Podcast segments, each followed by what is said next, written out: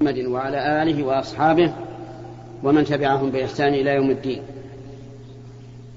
أما بعد فهذا هو اللقاء الثاني والعشرون من لقاءات الباب المفتوح التي تتم كل يوم خميس. وهذا الخميس هو العاشر من شهر شعبان عام عشرين وأربعمائة وألف. وبما أن شهر رمضان المبارك قد قرب نسأل الله أن يبلغنا وإياكم صيامه وقيامه إيمانا واحتسابا. وبما أن الخميس القادم ليس فيه لقاء آه نجعل هذا اللقاء فيما يتعلق بالصيام. فنقول الصيام فرض على المسلمين بإجماع المسلمين. ومرتبته في الدين أنه أحد أركان الإسلام الخمسة. فهو الركن الرابع بعد الشهادتين والصلاة والزكاة. يعني هو الذي يلي الثلاث. والخامس حج بيت الله. وفرض في السنة الثانية من الهجرة بالإجماع. فصام النبي صلى الله عليه وعلى آله وسلم تسع رمضانات بالإجماع. أيضا وأول و وكان الصيام أول ما فرض. يخير فيه المسلم بين أن يصوم أو يفتي عن كل يوم مسكينا. يطعم مسكينا عن كل يوم. لقول الله تعالى وعلى الذين يطيقونه فدية طعام مسكين. فمن تطوع فهو خير له وأن تصوموا خير لكم إن كنتم تعلمون. ثم نزلت الآية بعدها فأوجب الله تعالى الصوم عينا بدون تخيير. فقال شهر رمضان الذي أنزل فيه القرآن هدى للناس وبينات من الهدى والفرقان فمن شهد منكم الشهر فليصم ومن كان مريضا أو على سفر فعدة من أيام أخرى.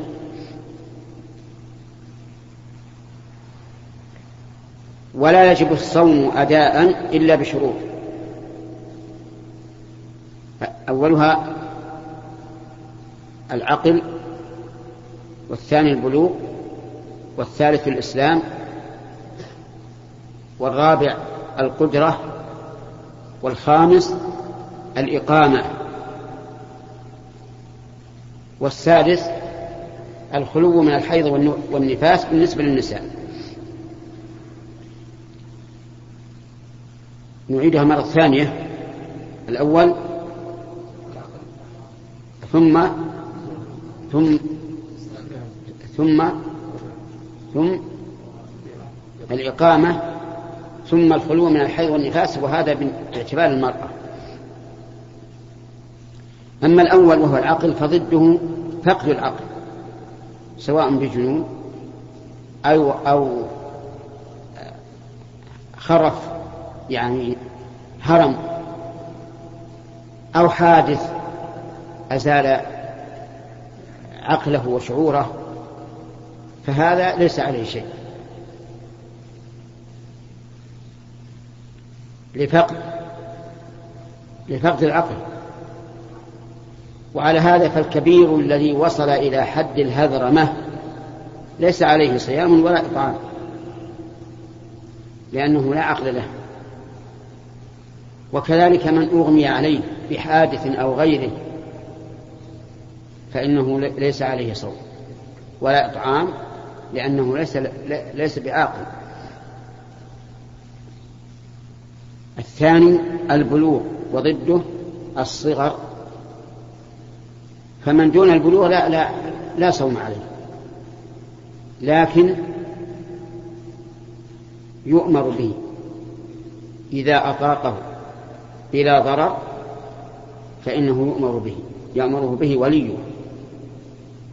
ليعتاده حتى يسهل عليه بعد بعد البلوغ. طيب.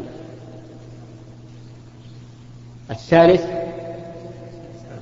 الإسلام. فغير المسلم لا يلزم بالصوم. ولو صام لم يصح منه لفقد شرط القبول وهو الإسلام. وليس معنى هذا أننا نسقط عنه عقوبة تركه بل هو يعاقب على تركه يوم القيامة لكننا في الدنيا لا نطالبه به ولا نأمره بقضائه بعد إسلامه. الدليل قول الله تبارك وتعالى قل للذين كفروا إن ينتهوا يغفر لهم ما قد سلف. ولم يأمر النبي صلى الله عليه وعلى آله وسلم أحدا ممن أسلم أن يقضي ما أفطره.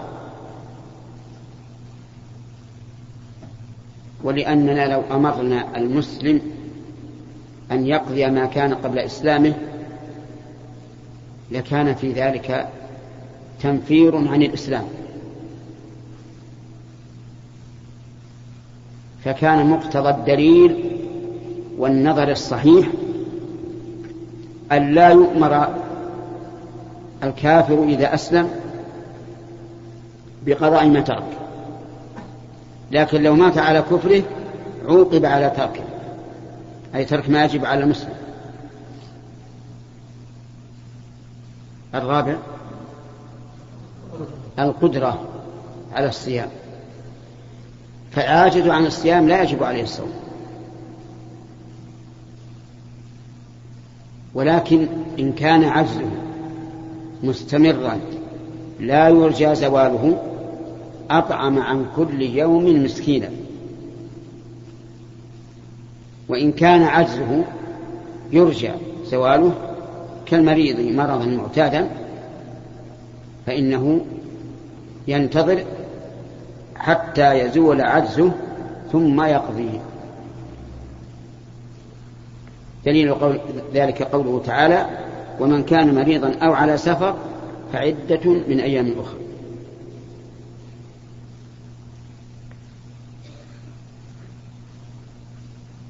بعده هو الشرط الخامس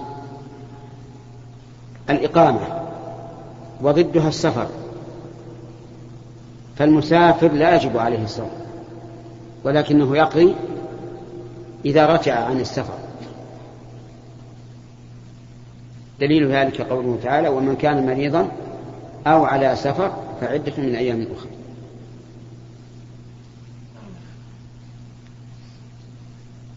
فإن سافر في أثناء اليوم يعني كان مقيما وصام ثم سافر في أثناء اليوم فله الفطر. لوجود السبب المبيح للفطر وهو السفر. كما أنه لو أذن للصلاة وهو مقيم ثم سافر بعد الأذان فإنه يصلي ركعتين ولا يصلي أربعة لوجود السبب المبيح للقصد. وإن قدم بلده وهو مفطر لم يلزمه الإمساك. بل يبقى مفطرا ويقضي ذلك اليوم كما يقضي سائر الأيام التي أفطرها.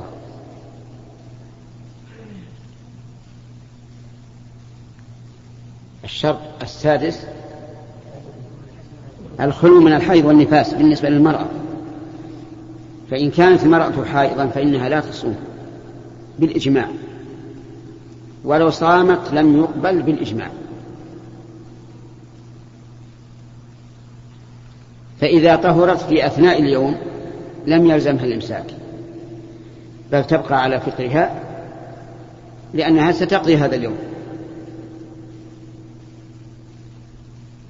وإن حاضت في أثناء اليوم أفطرت ولا يحل لها الاستمرار في الصوم لوجود المفسد وهو الحيض.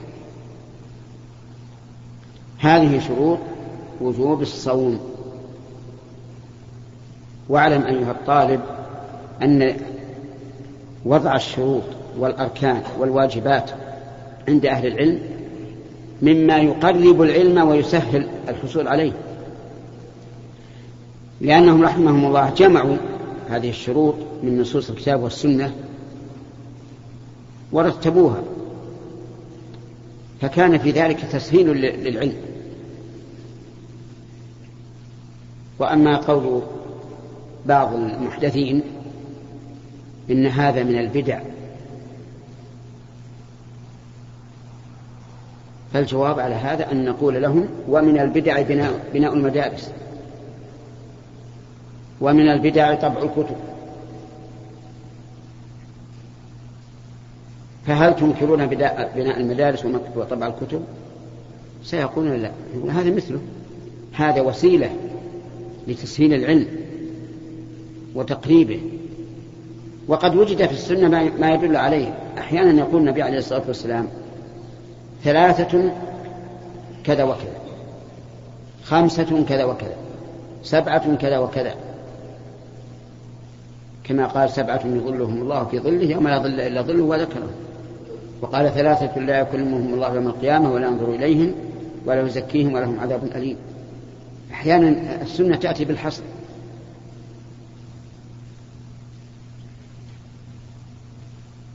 فما هو الصيام الذي يشترط لوجوبه هذه الشروط؟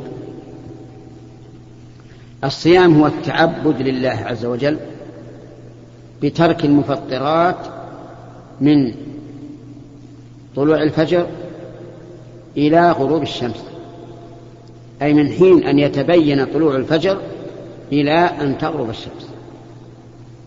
تعبدا لله عز وجل. لا حمية عن الأكل والشرب. ولا عادة تجري على الإنسان. لا بد من قيد. إيش؟ التعبد لله عز وجل. والمفطرات الأكل والشرب والجماع. وهذه ذكرت في القرآن في مكان واحد. قال الله عز وجل فالآن باشروهن وابتغوا ما كتب الله لكم وكلوا واشربوا حتى يتبين لكم الخيط الأبيض من الخيط الأسود من الفجر ثم أتموا الصيام إلى الليل. هذه ثلاثة ذكرت في مكان واحد في القرآن الكريم. الرابع الحجامة ضع يدك على فمك إذا تثاءبت أولا احرص على أن تكتم التثاؤب. فإن غلبك فضع يدك على فمك. لئلا يدخل الشيطان في جوفك ولئلا يضحك عليك. نعم. الخامس الرابع الحجامة. إذا ظهر الدم. قال النبي صلى الله عليه وعلى آله وسلم أفطر الحاجم والمحجوم.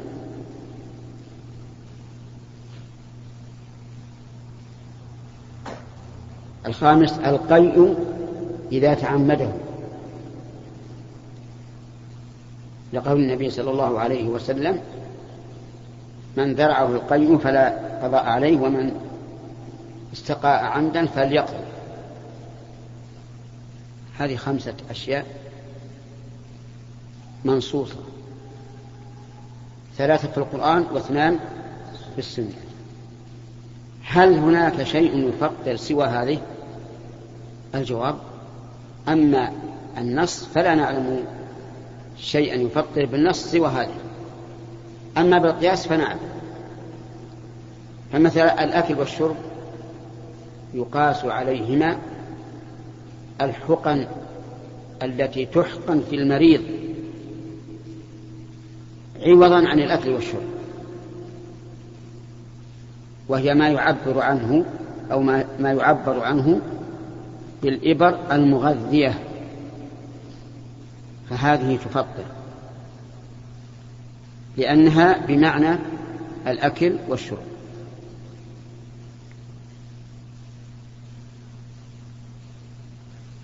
والقاعدة العامة في الشريعة الإسلامية أن لا تفرق بين متماثلين ولا تجمع بين متفرقين.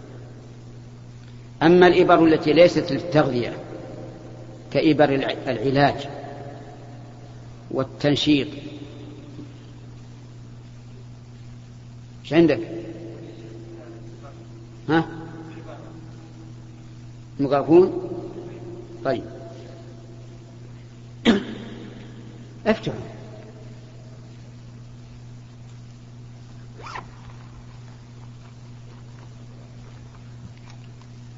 هذه الإبر التي للعلاج لا تفطر سواء أخذت مع العضلات أو مع الوريد أو مع أي مكان.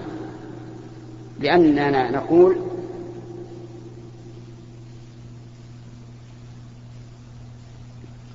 نقول إنها ليست أكلا ولا شربا ولا بمعنى الأكل والشرب. وإذا لم تكن أكلا ولا شربا ولا بمعنى الأكل والشرب فلا يمكن أن نفسد عبادة خلق الله بدون دليل شرعي لأننا مسؤولون عما نحل وما نحرم. بمعنى أننا إذا قلنا هذا حلال فإننا سنسأل عنه يوم القيامة. ما الدليل؟ إذا قلنا هذا حرام نسأل عنه يوم القيامة. وإذا شككنا في الشيء هل هو مفطر أو غير مفطر؟ فما الواجب؟ ها؟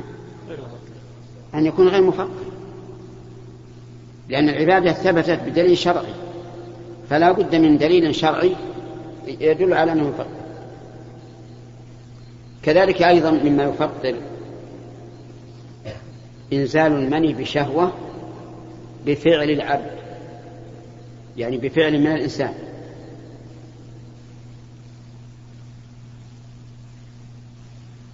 مثل أن يستمني بيده أو يباشر زوجته حتى ينزل أو ما أشبه ذلك.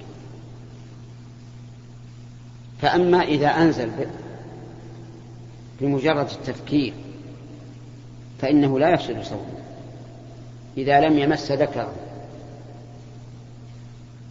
لقول النبي صلى الله عليه وعلى آله وسلم إن الله تجاوز عن أمتي ما حدثت به أنفسها ما لم تعمل أو تتكلم.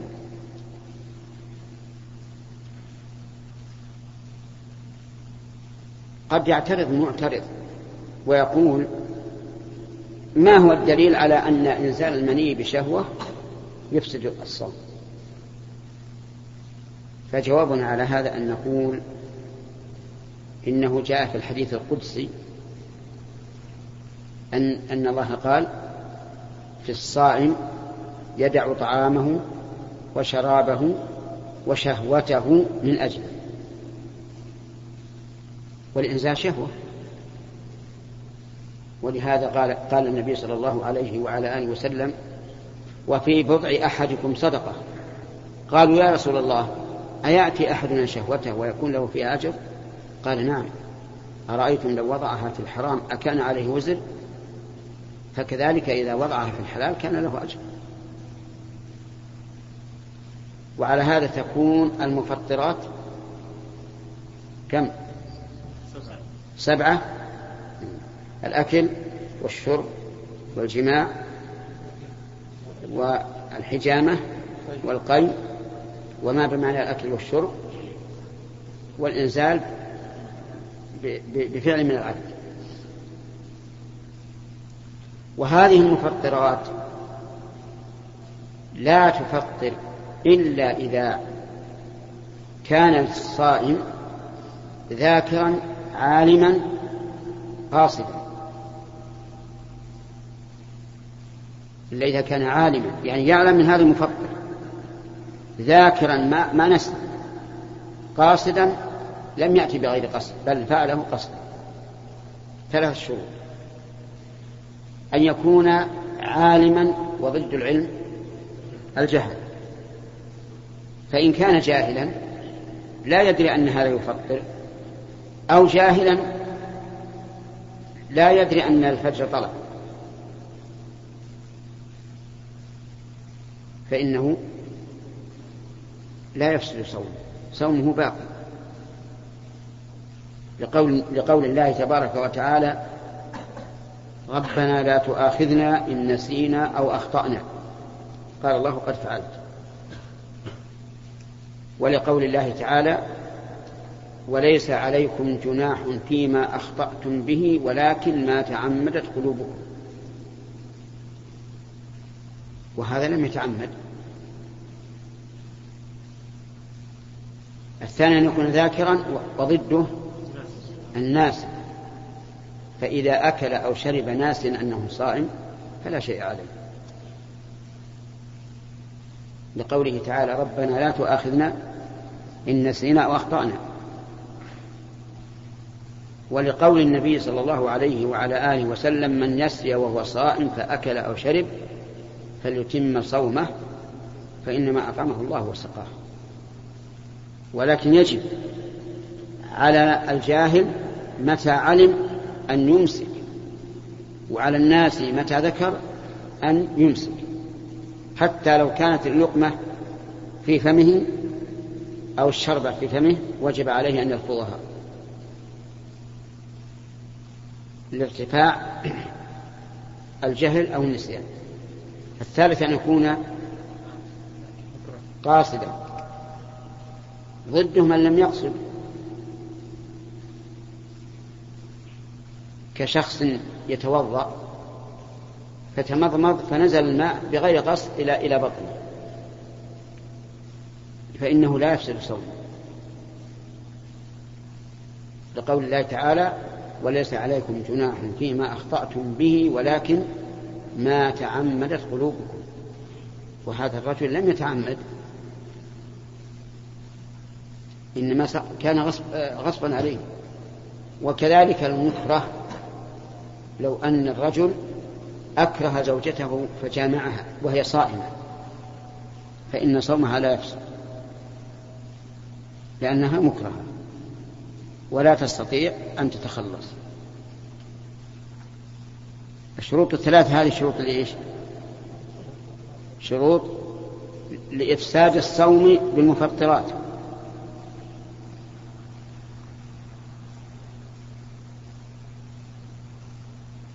وينبغي للصائم أن يكون صومه صوما حسيا وصوما معنويا. الصوم الحسي عن المفطرات الصوم المعنوي عن المنكرات. أن يمسك عن المنكرات في حال صومه. وأن يقوم بالواجبات. لأن هذه هي الحكمة من وجوب الصوم كما قال عز وجل كتب عليكم الصيام كما كتب على الذين من قبلكم لعلكم تتقون. قال لعلكم تتقون. وقال النبي صلى الله عليه وعلى آله وسلم من لم يدع قول الزور والعمل به والجهل فليس لله حاجة في أن يدع طعامه وشرابه. وكثير من الناس اليوم وقبل اليوم يصومون الصوم الحسي. ولا يصومون الصوم المعنوي. فتجده يصوم ولكنه لا يمسك عن المنكرات التي كان يفعلها في حال فطره. فيغتاب الناس ويسبهم ويعتدي عليهم بأكل الأموال وهضم الحقوق وما أشبه ذلك. وهذا لم يصم صوما معنويا. ولهذا قال النبي صلى الله عليه وسلم إذا كان يوم صوم أحدكم فلا يرفث ولا يفسق. وإن أحد سابه أو شاتمه فليقل إني امرؤ صائم. يعني ولا يرد عليه. ليقل إني امرؤ صائم. واحد رفع صوته عليك سبك. لا ترد عليه. لأنك إن رددت عليه إيش؟ زاد. وإذا زاد زدت أنت. ثم تبقيان في خصومة. لكن إذا قلت إني صائم فإنك تخجله وتبين له أنه لولا الصيام لرددت عليه. وأنك لم تترك الرد عليه لعجزك ولكن لأنك صائم.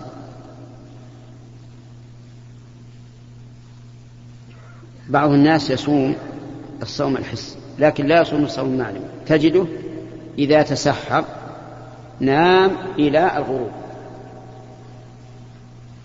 هل هذا صائم؟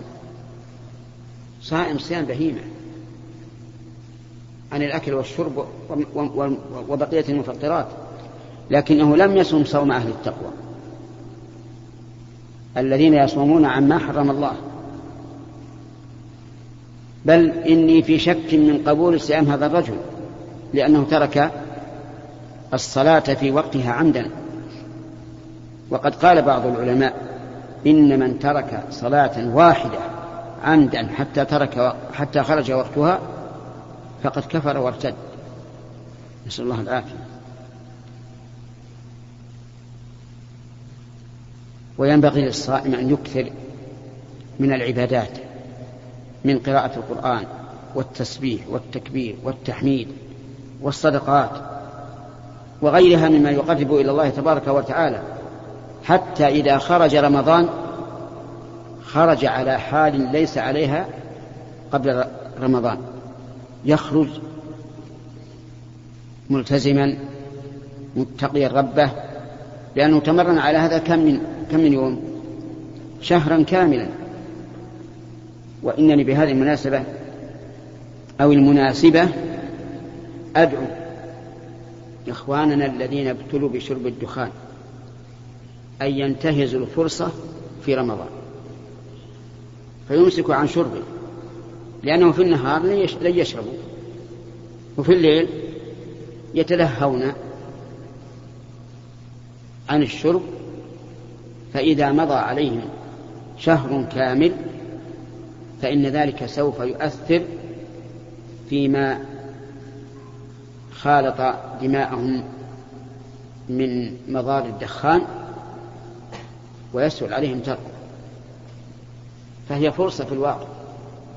لا ينبغي أن تفوت.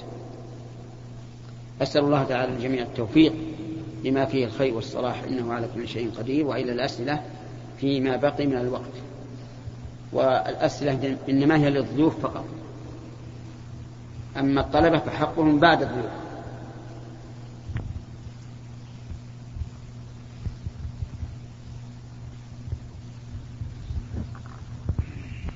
خلوا خلوا تكلم.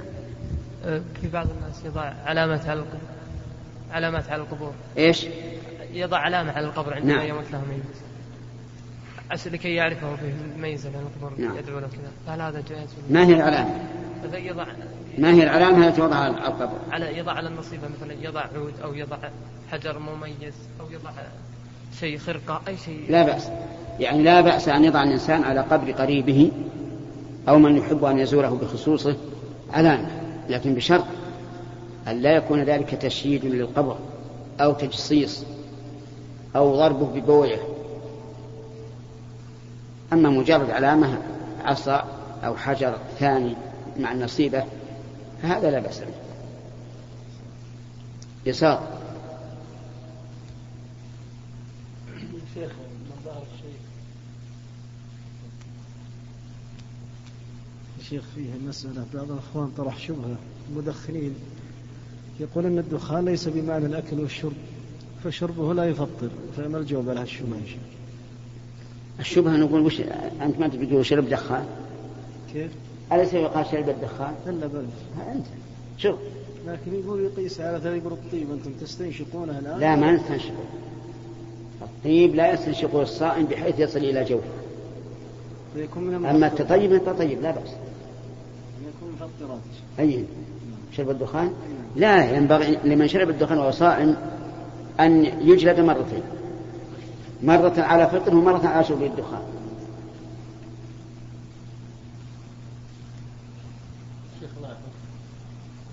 لا يمين.